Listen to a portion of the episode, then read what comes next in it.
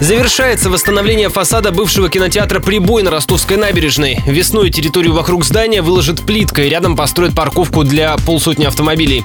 Это произойдет, как только начнется финальная стадия реконструкции Ворошиловского моста, заявил на прошлой неделе первый зам сити-менеджера Сергей Кузнецов. Вообще мы с мостовиками ведем речь о том, чтобы эту часть они нам предоставили раньше, чтобы весной до начала сезона мы могли территорию под мостом привести в порядок, в том числе и завершить укладку тротуарной плитки, и тем самым мы полностью завершим реконструкцию набережной со стороны Богатяновского спуска до Ворошиловского моста.